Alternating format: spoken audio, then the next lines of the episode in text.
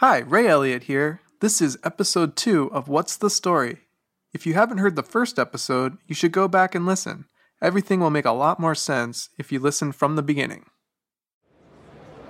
Hey everyone, Ray Elliott here. I'm at the Javits Center in Midtown Manhattan for the third annual Podcast or Die convention, also known as PodCon.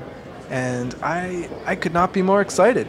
Uh, I love it here. I've been coming for, I guess, the past two years, and it's just such a vibrant and varying community of real audiophiles.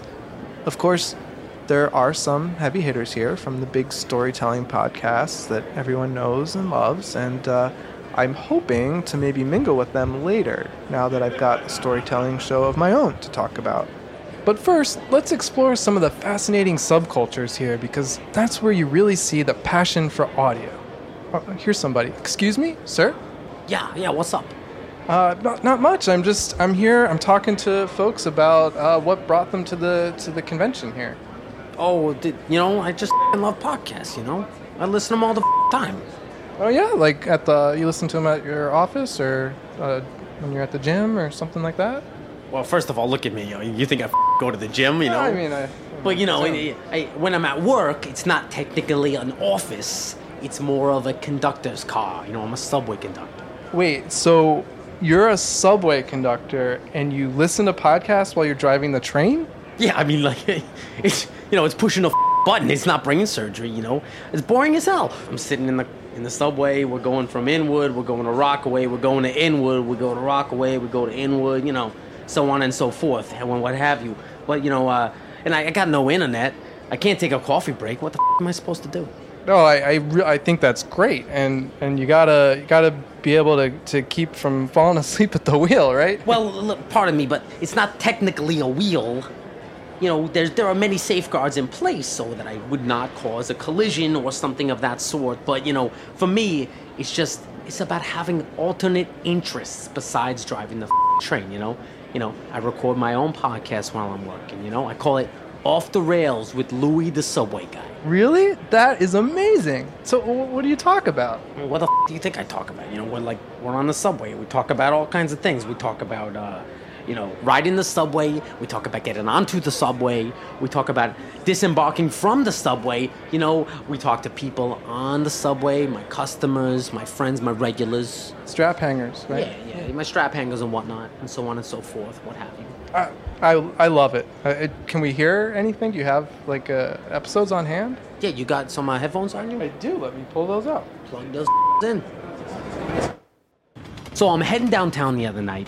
I just picked up a bunch of crazy from Penn Station. You know, they were at some hockey game. You know, I hear all the yelling and the gallivanting, and you know, for sure, I'm positive all fighters are gonna break out, and I'm ready to bust some heads. But you know, we stop at 23rd Street, and I see a mariachi band's getting on the car, and I'm like, oh, these are gonna play Sweet Caroline if it's my last day on this earth. And I'm like, I'm like, hey, play Sweet Caroline, and they do, you know, and the whole subway car starts singing along, Sweet Caroline, ba- na," you know, the, you know the stuff. But by 14th Street, I've got the whole bunch of drunks in the car singing along. Problem solved, fight avoided.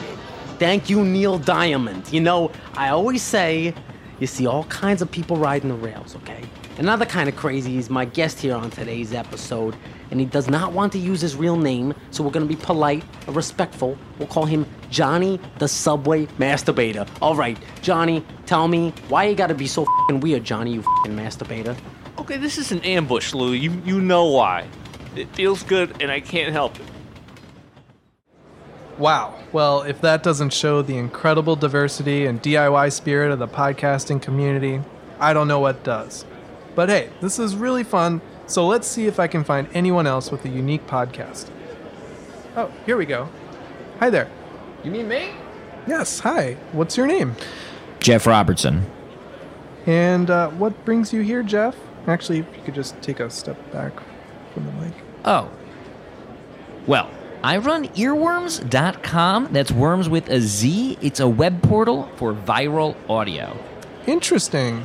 Uh, is that really a thing? Viral audio? Oh, yeah, it's a thing. Ah, I see. Well, that's actually perfect then because I'm doing a story about all the different subcultures that podcasting attracts. And it sounds like you're in the midst of, well, creating a subculture. Wrong, and I don't really understand what you're getting at. If you mean we're pioneering something, then sure, but we don't expect it to be a subculture after all. Virality is at the core of the internet. Sure, well, you know, maybe I'm just not getting it. Would you mind showing me this website? Oh, yeah. What's this for? Uh, a podcast called What's the Story? We're new, so you might not have heard of us. Oh, I know your show. We actually have a clip from it on earwormz. Wow, seriously? Oh, yeah. It was hilarious. The earwormz community loved it. It had like 8,000 Z's. Right, right on. Um, so this community is sort of highlighting the best audio and repackaging it in a sense for mass audiences. Oh, totally, man. It is a game changer. They used to say audio never goes viral because it's not like video. Well, we're changing that. Let me get my laptop and show you. All right, listeners. I'm not quite sure where this is going, but I think we're ready to start this episode.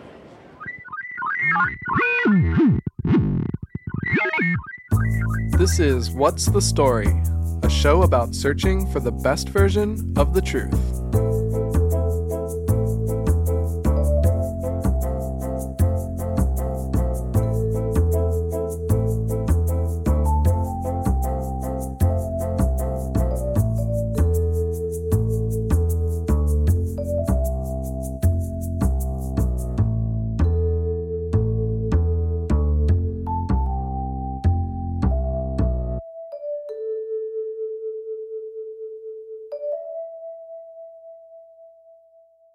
Welcome to the show, everyone.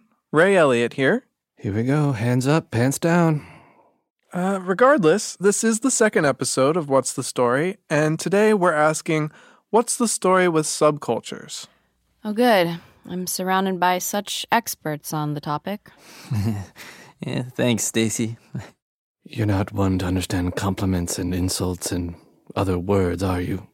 Speaking of subcultures, are you among the 7% of Americans who think technology is getting a little out of hand? Do you feel that the gadget you had 20 years ago did the job just fine? Then leftoverstock.com is the place for you. For instance, are you a little wary about storing all your personal information and files in the cloud? Well, perhaps you'd feel more safe doing it on an iOmega zip drive. Oh my god. Is this our first ad? Why, yes, it is, Stacey. And right now, we will be getting a commission whenever folks purchase something using the promo code WTS Podcast. So head over to leftoverstock.com and shop like it's 1999. And how many shekels will we glean from that commission, old boy?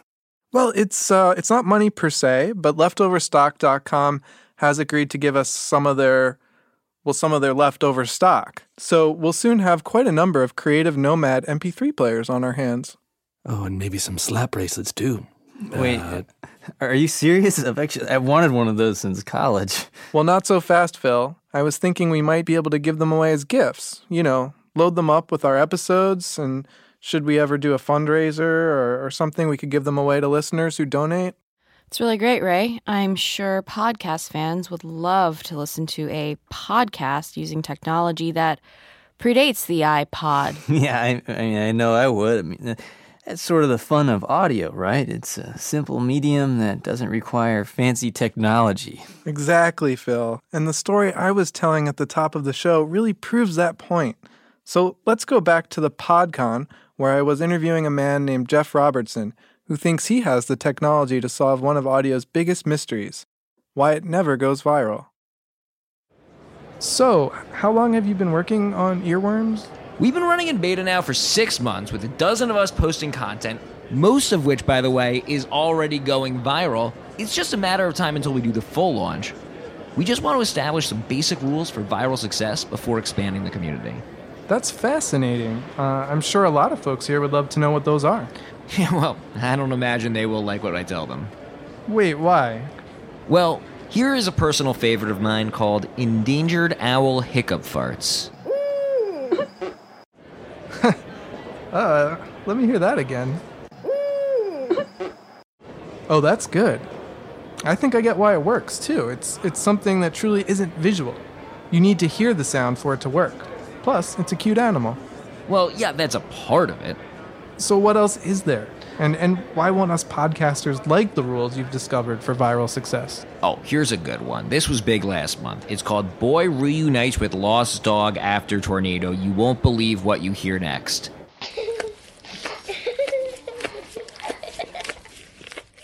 Aw, that's really amazing. Imagine it with headphones. It's like you're there and the dog is licking you. Video can't do that. Great point. And the title, that's like an upworthy kind of thing. See, I think I'm kind of getting a sense for the rules for success. We in the podcasting world need to think more strategically, whether that means creating something that can only be experienced by listening or giving our stories better titles. Sure, but that's only gonna get you so far. The thing that most of you podcasters don't get is that your doesn't go viral because it's too long. You can't just skim it, you gotta concentrate to get anything out of it. Real viral audio is mindless, not in a bad way. It's just, it's just, it's pure enjoyment. What do you mean? Why are you even here if you don't care about podcasting? Oh, we're gonna have a podcast, and it's gonna blow everyone else's off the internet because it requires nothing of the listener.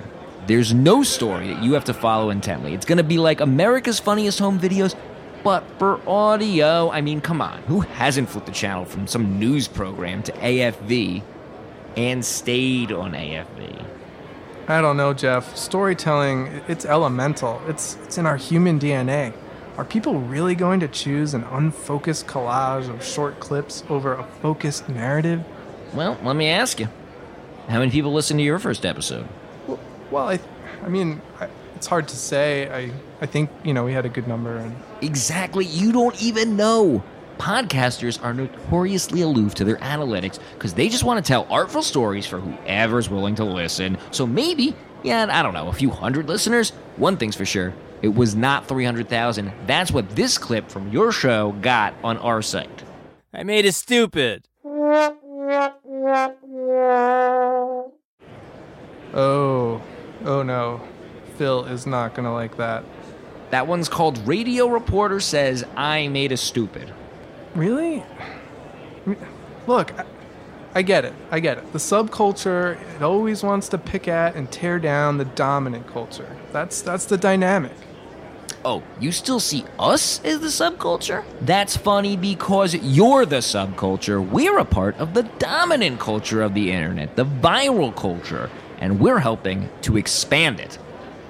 Okay, well, thank you, Jeff. I think you've made your point and uh, shown us an important characteristic of subcultures. They can sometimes be a bit delusional about their place in society. Some might say that's how they got there. Come on, man, where are you going? I haven't even played you the viral audio equivalent of Two Girls, One Cup. Yep, all types here at PodCon 2015. After this experience, I think I'm ready to be with my type the storytellers, the people who really get audio and the value of narrative. See me on earwormz, bro. So, there you have it, our first examination of a subculture. But, of course, not all subcultures are so self unaware. I'm sorry, Ray. Um, I was just, uh, Speaking of self unaware, uh, did that clip of me really go viral? like chlamydia, old boy. Yeah, but don't worry about it. It, it. it was viral among a group of idiots, really. right. You're right. What matters is what the storytelling podcasters think of us. And so you did get a chance to tell them about our show? Well, I, I did, but I'll I'll tell you about it later, actually, um, because we're gonna do Stacey's segment now, and and you actually, I'm sure, want to hear that, right? Oh, absolutely. I'm I'm so sorry, Stacey. What was I thinking? Uh, about the time you were at Farm Aid? Oh, there's no rush. Let's hear about it, Ray. I mean, after all, you were hobnobbing with the paragons of our industry. Well, okay. Uh, I mean, I did talk with the producer from Radiolab, and uh, he had in fact heard of what's the story. Wow, really? So, are we actually getting some buzz? In a sense, um, you know, he he said he would have me on their show. Huzzah! Ray, that's incredible, it's all man. falling into place. Well, um, I mean, actually, he did say he would have me on only if uh, they ever do an episode about pathological liars. Oh, cool. What? Yeah, yeah. Apparently, my decision to quit working as a fact checker and start what he called a silly made up podcast with a bunch of miscreants would be perfect material for an episode like that. Well, he better check his facts, is all I have to say, because, I mean, you, you wouldn't be good material for that, Ray. Well, thank you, Phil. Um, but but actually, I don't think he was being serious about having me on. I will find him, and I'll make it slow. What? Let, let's Or- don't say any more on the air, Oh. Blair. That's where we run into This trouble. is free radio, though. Yeah. Free air. Anyway, what I, I would just take away from all this, though, I'm not I'm not embarrassed about our show. In fact, I think he reacted that way because uh, he's intimidated by us and and you know sees us as real competition. That's right. Don't let it get to you, Ray. In fact, this is a great segue into my segment because it's about a subculture that actually helped me deal with some negative feelings. And now I am much, much better. Yeah, yeah, I mean, you look really, you look great. Okay. Um, well, I I can't believe I'm going to talk about this on the air. Um, but my my husband and I have been having some issues um, for a while now, and well, um, a couple weeks ago we decided to spend some time apart. Oh my God. Um, um, are you all right? I bet her husband is feeling great. Jesus Christ, you guys are lucky I'm still here. Come on, Blair. Stacey's really putting herself out there for this segment. Let her get through it. Let yeah. me get through it. No, I. Uh, yeah, let her tell us more about her her status. I mean, um, It's not a Facebook. like uh, your mental or emotional status. I mean, must be in ruins. I mean, that's the thing. I feel great. Better than I have in years. I, I wouldn't even be sharing this with you if I didn't truly believe in what I'm about to tell you. So let me set the scene. My husband and I agreed to separate. oh, oh my gosh, um, you're separated. So, so basically, you're getting a divorce then. I don't know yet. It doesn't matter. We're not living together right now. And so when that happened, I set out to rediscover myself, to learn how to be on my own again. But to do that, I had to first conquer my anxieties. A friend recommended some online videos that have a therapeutic effect on some people. They have different sounds that can trigger a tingly euphoric feeling called ASMR, or Autonomous Sensory Meridian Response. At first, I assumed it was something erotic, but the rapidly growing fan base of ASMR is pretty insistent that it's not sexual at all. Not really knowing what to expect, I decided to investigate. And what I found ranged from extremely weird to just plain boring Now, what we're going to do in these set of videos is talk about trigonometry. That is until I stumbled upon the YouTube channel for Natalia Whispers. Welcome to my dungeon. I hear you've been very naughty. I will now teach you a lesson. Immediately, I felt something. Something wonderful.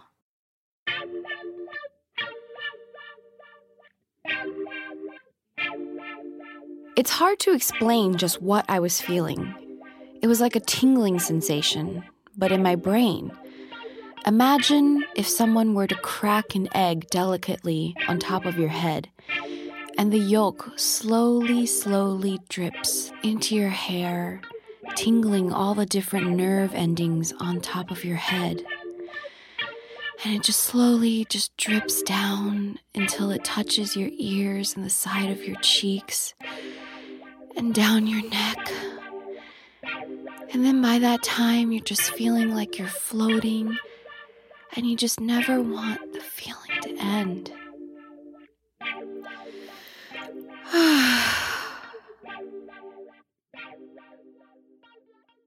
I felt such a release. All my stress and anxiety had just disappeared. Who is this woman and why did she have such an effect on me? I needed to find out more about ASMR. So Wait, when I'm sorry, but did you just say A S and M R? yeah, so I, I mean, That's obviously sexual. It's it's sadomasochism, right? Yeah, I know what you're thinking because I said ASMR isn't sexual. But this is a subculture of ASMR. Isn't that what we're supposed to be talking about today? Uh, yeah, but it, it seemed like ASMR was good enough as a subculture. I mean, never mind. Go ahead. Ugh, such prudes. So, when a message popped up on my screen asking if I'd like to speak with Natalia, I clicked yes and was instructed to call a 1 900 number. Within moments, I heard her beautiful voice on the line. Hello, this is Natalia Whispers. Um, hi. I, I just um I just watched your video and it was just incredible. Ah, you're too nice. Why don't I do something nice for you? Sure. Tell me, what is your fantasy?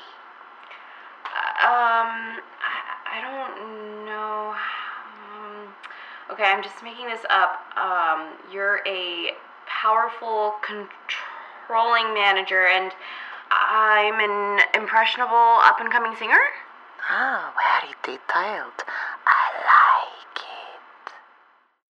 After releasing a whole lot more of my tension with a role playing exercise, Natalia told me to call back anytime. And so I did, almost every day for several weeks. The personalized ASMR treatments continued to do wonders for me. I had practically forgotten about my husband. But I found myself growing infatuated with Natalia and hoping that she felt the same about me. But finding anything out about her was impossible. Every time I asked questions, she became uncomfortable. I don't know, Stacey. It isn't safe for me to talk about myself over the phone. Besides, why should we be so serious? How about I be your manager again and demand another hit song? I asked if I could come visit her, but she said something about it being too dangerous for an American. Then I realized what if I could get her to come to me?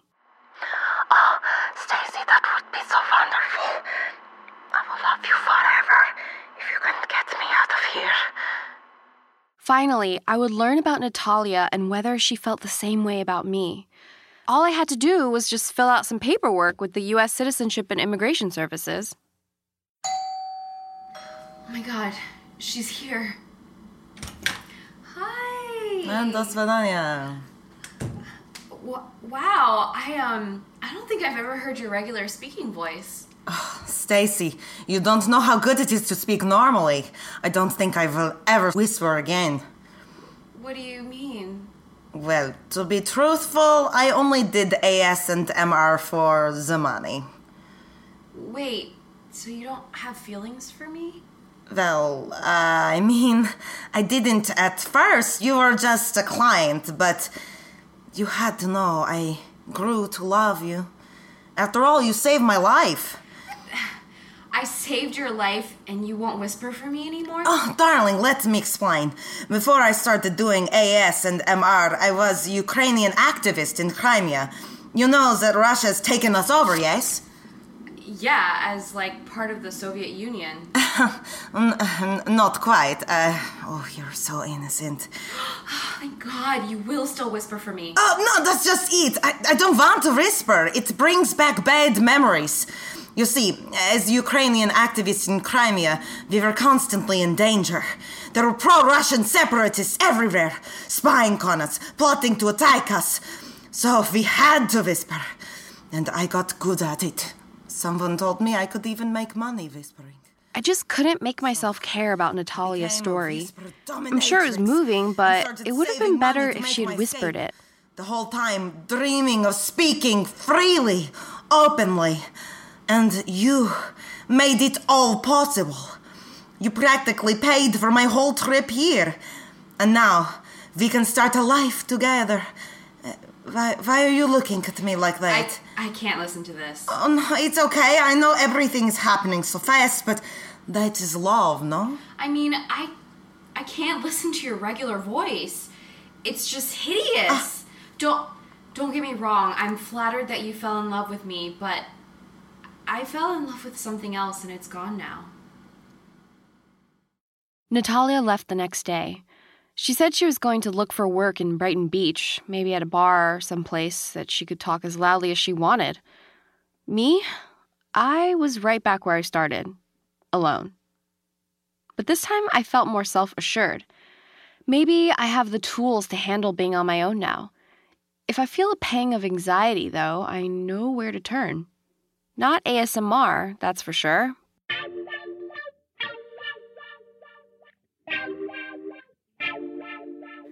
But rather, its dirty little subculture.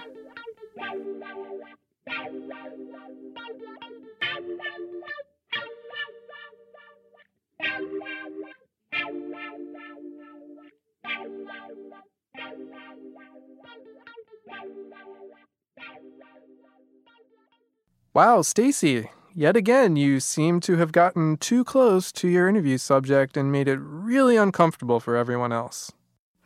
Well, maybe the truth is a little uncomfortable sometimes. I I, I kind of think I have the uh, that ASMR thing too.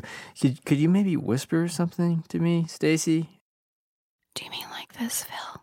Uh, yeah. Uh, could could you um maybe give me some lessons and something like I don't know, just really help with my anxiety. It's not it's not sexual. It's just Sure. Here's a lesson on how not to be a creep. Okay. Get your hands out of your pockets. Okay. Sorry. And- but you know the loud voice did kind of work too, so maybe I don't have ASMR. Oh, God. Well, just restrain yourself, old boy. It's not Burning Man. Yeah, Phil, uh, you really got to pull it together here. It's time to tell your story about subcultures. okay. Um, sorry. Uh, well, first, I'd just like to say thank you, Ray, again for this opportunity. Um, Don't have to thank me. You're Well, of the team. you know, I just want you to know that I, I made a real effort to improve this time around. I know I kind of botched things last time, and I felt pretty embarrassed about that. But um, I swallowed my pride, and um, I decided to ask Mr. Blair here for his professional advice. Um, so I, I, I think you'll find that this story meets the standard you set for this show. Oh, I'm I'm really impressed with your effort, Phil, and, and for being big enough to consult with Blair, who well, let's face it, Blair, you're a little intimidating. Well, this boy is a little rough around the edges, but he can be smoothed. Uh, I'm happy to hear that. Wow. Um, you know, the more you guys actually get along, the better this show is really going to be. So, Phil, um, why don't you just take it from here? I see you've still got that cassette player, though. They say an artist is only as good as his instruments, and um, when you uh, We're let's oh, just go. We're ready. okay, okay. I've never been shy about my use of psychedelic mushrooms.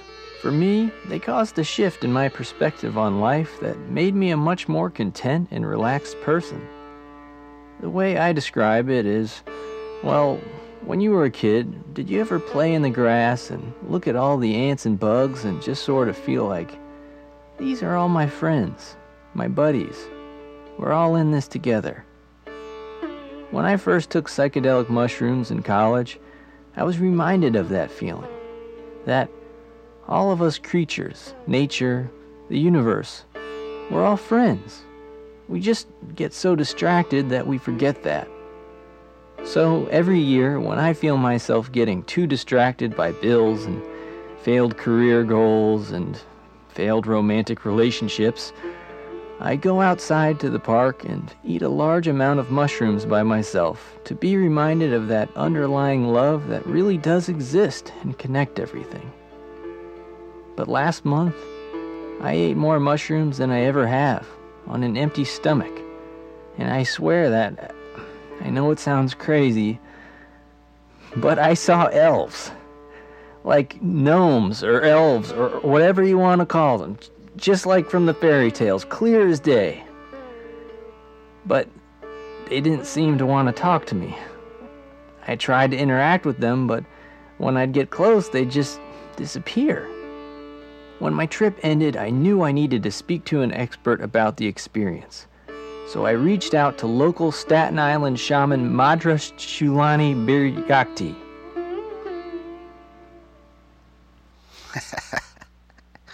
oh, yes. They're real. They're very real. I knew it. And they do not want to be seen. So it's no surprise at all that they weren't making it easy. So, why did they appear when They're I, always there. They're everywhere. But psychedelics open us up enough to see them. Some say they are angels or spirits. I say that elves and gnomes are the angels of nature. Oh, my. Angels of nature. That makes total sense. Right? If there's angels in the outfield, you better believe they're in the trees. in the outfield? It's it's a Danny Glover movie. Oh, okay. Yeah. Um, but why why didn't they want to be my buddies? Be your buddies? Well, whenever I take mushrooms, I'm I'm reminded that the universe is love. Oh, well, that let me stop you there. The universe is not love. You don't feel like or ever think the energy of the universe is a mischievous one. All right? Mischievous one? I, yeah. I I don't know. I mean, I, I tend to think that that there's love underneath it all. I mean, no. you know, when when you were a kid, didn't you ever, you know, play in the grass and sure. look down at all the bugs in the grass and just sort of feel like they were your buddies? Like there was just this feeling of friendship with it all.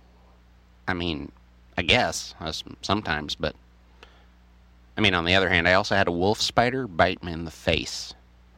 Oh, swell up real bad. Shaman Madras Shulani Birhyakti uh, may have answered some questions, but left me feeling more perplexed about life's bigger questions. Was love not the underlying energy flowing through everything? I didn't like the idea of the universe being mischievous. Thankfully, I went to high school with someone who is now an actual physicist. I figured he could answer my questions. Okay, uh, check, check. I'm here with, uh, introduce yourself. Uh, my name is Bill Gannon. Doctor. Yes, Dr. Bill Gannon. I have, I have a PhD in physics from Northwestern University, and uh, I am a professional physicist. That's what I do. Uh, well, I'll just get started. Um, what, what, what would you say is the emotion of the universe? The universe has no emotion. It is a cold and dark and uncaring place. The idea that there that the universe has emotion is profoundly misguided. You don't feel you don't ever feel like the universe has your back, sort no, of. No, never. Like, uh, what has happened in your life that has led you to think that the universe has your back? I mean, did you when you were a little kid? Didn't you ever kind of play play in the outdoors and the trees and the grass and just kind of look at the the bugs and sort of feel like you know they were your buddies or you know like like did you feel like you were at one with them like they you were all in it when i was a little kid i sat on an anthill and a bunch of ants bit my like the the universe uh, doesn't give a about you or yeah. anyone else but i mean don't you think that it you are insignificant i uh, hmm How's everything been since high school? Chillin', man. Ugh, the shaman and the physicist had left me feeling more lost and sad about the emotions of the universe than those elves had. Those elves. The answer was in the elves. I knew exactly what I needed to do. I wasn't going to let some experts in the human realm tell me what the emotion of the universe was. I was going to ask the angels of nature.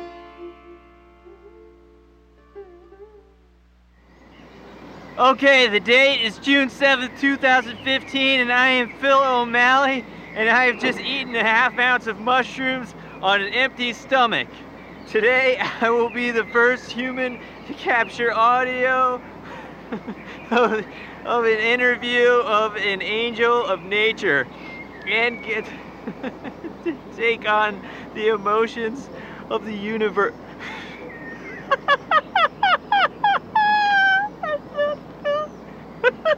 Just, that's the look at my blanket. Look at my blanket. It's got the waves. Look at the, head. Oh.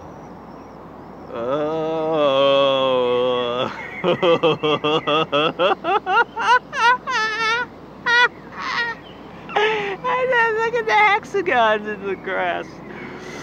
Oh, mm, I don't know why. Why? I don't know. Uh, why, hello! Oh! what the? All of a sudden, a short man appeared in green tights and a felt Peter Pan outfit. But he soon made it clear that that was no costume at all. That's right. He was one of nature's very own angels, looking right at me. Good day to you, sir, for I am an elf man. um, uh, I'm sorry. Uh, Weren't you looking for me? uh, oh wait, are you, are you really, uh, An elf? Yes, I am an elf. but, but you came to me. Uh, yes. Don't you have questions for me? Good sir? Uh, well, yeah, I, okay. Um, uh, do you, uh, do you want to sit on my blanket? Sure. Okay, um, where is my, re- here's my recorder. Okay, my, I got some notes. Uh, oh, wait, I thought you didn't want to be seen. Really? Uh, who said that? Sh- uh, shaman, there's, there's shaman, Mater, Mater Shakden. Oh. Well, she was wrong. Here I am. I thought I thought so. Okay. Um, he also said the universe is uh, mischievous. Hmm. That's but interesting. isn't the the universe loving? Like, like aren't we all connected and love is the source of everything? Like, like I feel that now. Do you do you feel that? Uh, yeah. so, so the universe is love. Sure is.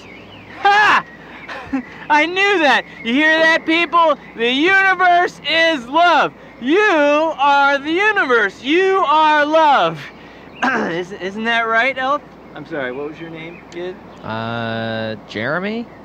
is isn't that right, Jeremy? Sure is. Um, will you say, will you say who you are before you say it? What? You know, that you're that you're an angel before you say the the universe is love. An angel? Yeah, aren't, aren't you an angel of nature? Oh. Yes. Why, yes, I am. So say that and the, the love part. Uh, I am an angel of nature, and I say that the universe is loving. And you are my buddy. And you are my buddy. yeah, and and we are buddies. Oh. we we are buddies. Yeah, okay. Okay, get off me. Can you please stop? Okay. Just like the ants and the other bugs, Jeremy the elf was my buddy too. And I can't deny that it felt good to get confirmation from the source itself that I was right. The underlying emotion of the universe is love. And though it may not always feel like it, it is there. And we can find it when we clear our minds of all the distractions of economic survival. Or, as I've proven, with the very first audio ever recorded of an actual nature angel, you can get there by taking a bunch of psychedelic mushrooms on an empty stomach. I'm Phil O'Malley, signing off.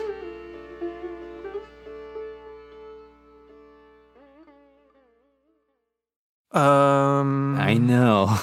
Mind blown, right? Was that fiction or Huh? Uh, no. Why? Why would? Why would Sorry, you- Phil, but y- you don't you don't really believe you were speaking Oh, to is- an elf, do you? What do you mean? I mean, of course I was speaking to. I, you just heard the. Did we just hear the same thing? Maybe it's time I fill the empty stomach with some reality, old boy. Come on in, Beauregard. Jeremy? That's right, young sprout. Step on over and introduce yourself onto the microphone. Uh, hi, I'm Jeremy Beauregard. Um, sorry, Phil, but Blair paid me to dress like an elf and approach you in the park that day. But I. I... Aw, Phil. Blair. I'm really sorry, Phil. I needed the money. Yeah, Blair, that's awfully cruel.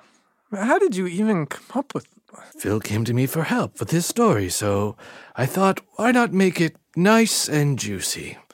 Fortunately, I became buddies with Beauregard here at my court ordered stint in rehab, and one thing led to another. Phil, I, are you um, are you okay? Uh, sorry. I need to go. Oh God. Phil? Phil! Au revoir. Auf Wiedersehen. Jesus, Blair. Why why did you do that? Puer. The boy just rubbed me the wrong way, like one of those amputee massage parlors. I can't deal with this. Look, I, I gotta go find Phil before he hurts himself. Oh my god, what would he do? Well, last time he climbed a tree and didn't come down for two weeks. But look, we're on the clock here with Mike, the sound engineer. Can you just get Blair to introduce his segment? I, I gotta go look for Phil. Then there were two. Guess it's just you and me. No, I do not want to be just you and me. I can't believe you made this happen. Uh, I didn't make You know that anything he's a happen. delicate creature. Blair, money is time. Get on the microphone. I'll look in the mirror. Um, this is weird, but I actually do know that Blair's segment is about his time with these weirdo mountain men in Virginia. He wouldn't stop talking about it when we were in rehab. I could probably think of more to say. Good enough. As the interest in politics wanes and the surety of our own reckoning increases, a distinct class of people has arisen from the apathetic muck of the American public. These are the sovereigns, the conscientious objectors to America as a whole, who have shucked themselves of their citizenry and declared themselves free men and women of the frontier. They bivouac beneath the stars, live off the land through hunting and gathering, and as far as I can gather, defecate in various holes of their own making. Through their disdain for firearm and automobile licenses, these men often test the boundaries of the legal system. Today, we meet a man who is pushing the limits of the financial one.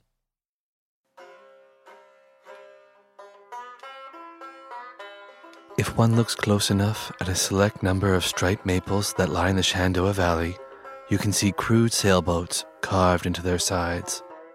Follow them for a time, and they will lead you to the distinct visage of Oliver Jansen, or as he declared himself to a litigator not too long ago, John McClane. A short man with hairy knuckles and a cleft chin, he struts the entrance to his vault. A cave filled with a cache of t shirts, old sodas, credenza drawers, and columns of the same textbook, Hudson Standards Accounting for Intermediates, 9th edition, on the cover of which a catamaran sails proudly upon an azure sea. It is this text which is the base currency for the men of the Shenandoah Valley. John McClane explains. Essentially, you know, I figured it was safer than just bartering goods for goods, you know? It's like, how can you measure your wealth otherwise? One would think when you move to the woods, wealth would not be one of your concerns. Well, sure. I mean, it's just it's just good to be aware of what you have. Ah, and why did the book become the base currency? Well, I had a lot of them, you know, and I thought to myself, quantity is a quality of its own. Uh, Napoleon said that. The autistic kid with the llama? Nah, I don't think he did.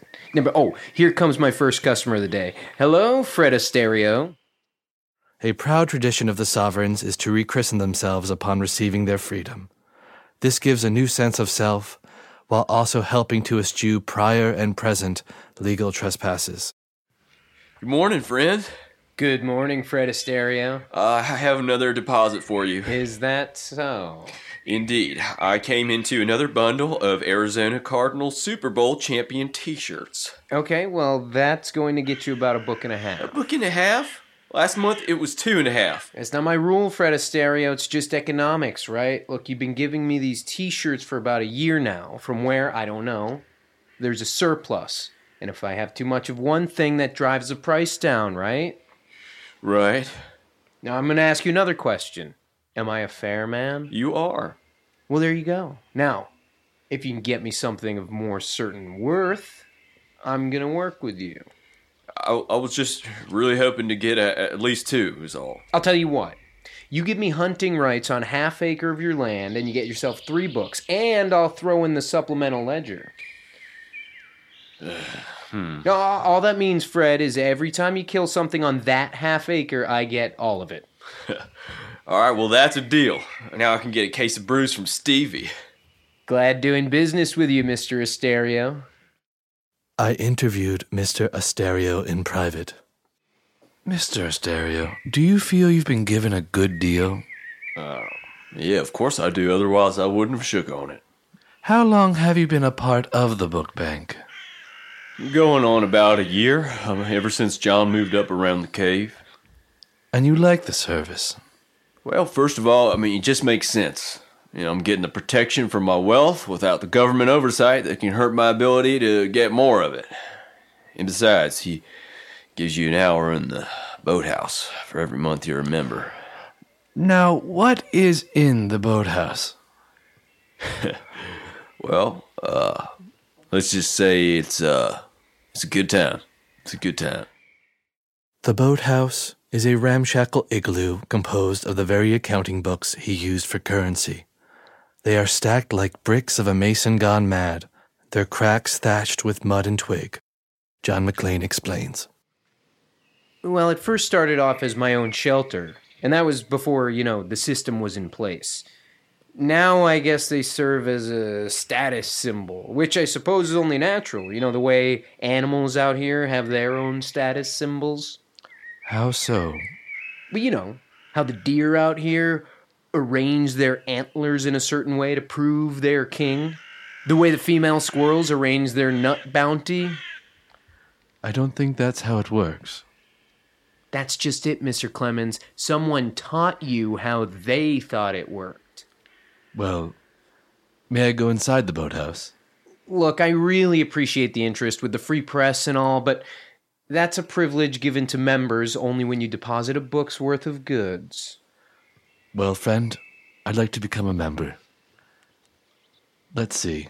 I'll deposit my blazer. Hmm. Yeah, that's about a half a book, and that's me giving you the benefit of the doubt. Half a book? This is genuine gabardine. It's the only piece of clothing to be at Musharraf's wedding and Bhutto's funeral. Well, we would consider that jacket something of warmth. And right now, the bank's warmth rich with all of Fred's t shirts. I mean, even if we were to get rid of all of those, we would still have some Perot 92 turtlenecks to get through. I'll tell you what, though. I'll give you two books for your glasses. Well, I need them to see. Then I guess you don't need a book. Well, this is a quandary. How about cash? Cash? Unfortunately, I do not have any cash, as I am waiting to be paid for a previous project. Besides, what use do you have for cash? I have learned there's some things books can't buy, like postage. How else could I have sent my writings to you before you came up here? Ah, yes. Which I feel like you haven't read. Otherwise, why would you be asking so many questions? Well, I can't quote it like Zarathustra, but I did peruse your treatise. Uh, no, you didn't. Otherwise, you would know it was a Jeremiad. I can tell you that it truly lived on its own level of perspicacity in delving into the moral conundrums of the human condition. Really? You think? It should be next to Darwin's species. To be honest, I thought the same thing, and it is refreshing to hear someone say the same. Gentle listeners, there is no other way to describe Mr. McClane's papers other than gobbledygook.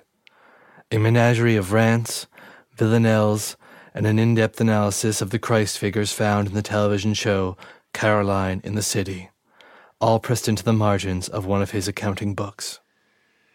John, let's not quibble. What's in the boathouse is of little import. What I'm more interested in is knowing how'd you acquire your book wealth. Mr. Clemens, have you ever done something wrong that you're proud of? Well, let me tell you this, John. It's okay to drink while you interview, but never interview while you drink. I don't know what that means. But you see, back before John, or BJ as I call it, I was a textbook salesman and was essentially getting myself out of college debt by getting others into it. And it was just wrong. So I just stopped selling the books and I started giving them away. Now, listeners, one of the few things I was able to decipher from John's scribblings was this very story. And prior to my journey to the handsome country of the Shenandoah, I was able to interview Gordon Bryant, Senior Vice President of Hudson Standard Publishing. Mr. Bryant, can you describe John McClane for me? Well, John McClane is very strong. He's very handsome, and if I were ever in a hostage situation. Oh, ex- excuse me, excuse me. Oliver Jansen. Please describe Oliver Jansen. Oh, well, he is not that strong, and he is not that handsome. But he was very good at pivoting on his customers' pain points in order to address our own issues of lack of renewable revenue. But then he did something wrong. He did something very wrong. Well, I'll tell you what he did. He embezzled so many textbooks, he almost ruined the company. I laid off 20 people alone before we found out where the deficit was coming from. I see. And did you take legal action? We sure did take legal action, and that's when he hid behind his new name, John McClane. And the verdict? The verdict was we sued him into bankruptcy and he kept the books. I also started a supplemental relationship with his wife and assisted in terminating their fruitless marriage. Oh my. You really salted the fields there, eh? Oh, yeah. I really can't stand to be trifled with. And now he uses those books as currency. Isn't that funny? How's that? He's made a bank out of bartering the books in the Shenandoah Valley. In the Shenandoah Valley? Is that right? That's so funny. Not too far from the visitor's parking lot, I believe. I'm going to interview him about it. He's still finding money to live off those books he stole from us? What a card. Indeed. Still fat off your land, I suppose. What's so funny is now we have too many of those books with new editions out. I, I suppose it is funny.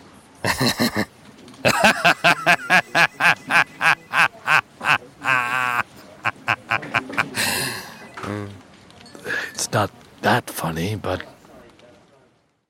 Well, one man's Robespierre is another man's freedman. But I did find the bank which John McClane had created, whether useful or not, a source of happiness for the lone souls of the Shenandoah. Until at least I was about to leave. Hello, John McClane. Hello, Queenie McSteve. Is the bank open? Always. Did you cross paths with the stereo? I did not. Ah, well, that's all well and good. I hear you have some brewskis to barter. I do. I want all of them. That's going to be a night in the house then. Mm, may I have a brewski? I, I'm parched. He's a guest, Queenie. All right, here you go, sir. This is a Pepsi one. I found a whole crate of them two miles over. They expired in 05, so one sip will get you feeling good pretty quick. Well, there's nothing else here. Bottoms up. You know, I I I have a, excuse me. I I've had worse rot gut. This is actually this is kind of soothing in a way. I, I can't explain it. Let's shake on our deal and be done with it, Queenie. Queenie, Queenie, don't shake that man's hand. What? what are you talking about, Fred? We're rich. Some truck came by and dumped a whole load of the books. Manna from heaven. We're richer than the bank.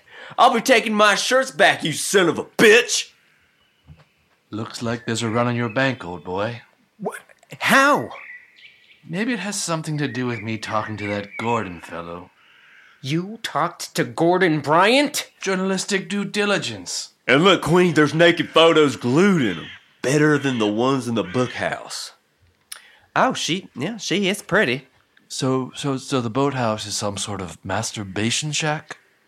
See, John, none of your books have this in them. That's. It's my wife Shirley. In Gordon's office. Spread eagle. Is that a mahogany desk? That is nice. She is really pretty. Your wife's name is Shirley. Yes. Well, that's funny. Well, Well, your wife's real name is Shirley, and your new name is John McClane. So your wife's fake name would be Shirley McClane.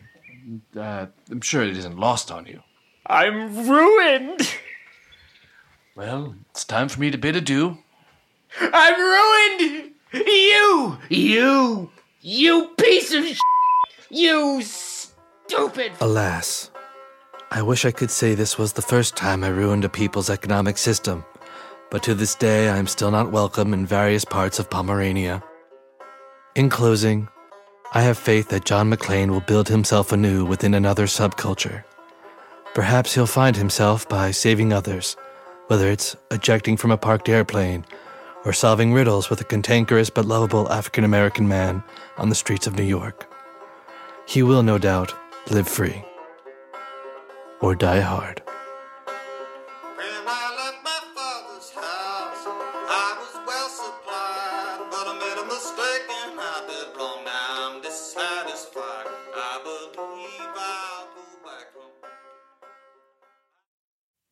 Blair, I'll hand it to you. Well done. I think you'll come around to my way of seeing things and realize how much better the show is without that dreadful man child. You, you really don't want to push this right now. It's more of a nudge. Ray, did you end up finding Phil? Yeah, he's fine. Um, he's just gonna go to his thinking place, the uh, the ball pit at IKEA. He's got a friend there who lets him in after hours. Oh, yeah, Dimitri at the ball pit. I don't know who his friend is at IKEA. Anyway, why are you still here? Just waiting to get paid. Oh, really? Well, you know what? I don't feel so bad not having any money to pay Blair now that I know what he'd be spending it on. Ah, yes, about that, Jeremy. How would you like to own one of the very first MP3 players? Or even Hudson Standard's ninth edition of Intermediate Accounting? One of the finest textbooks around. Listen, Ray, I'm really sorry about being a jerk earlier and also about Phil. And I also know that this is bad timing, but I think you need to find a way to make this show sustainable.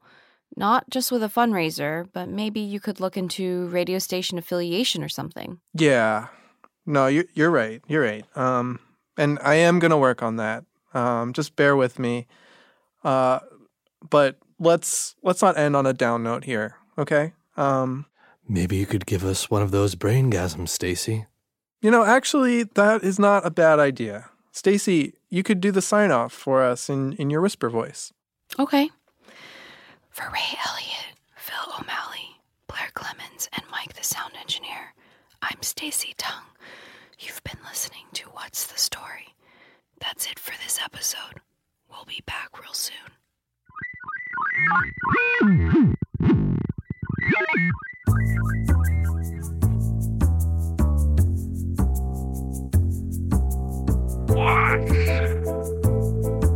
The story.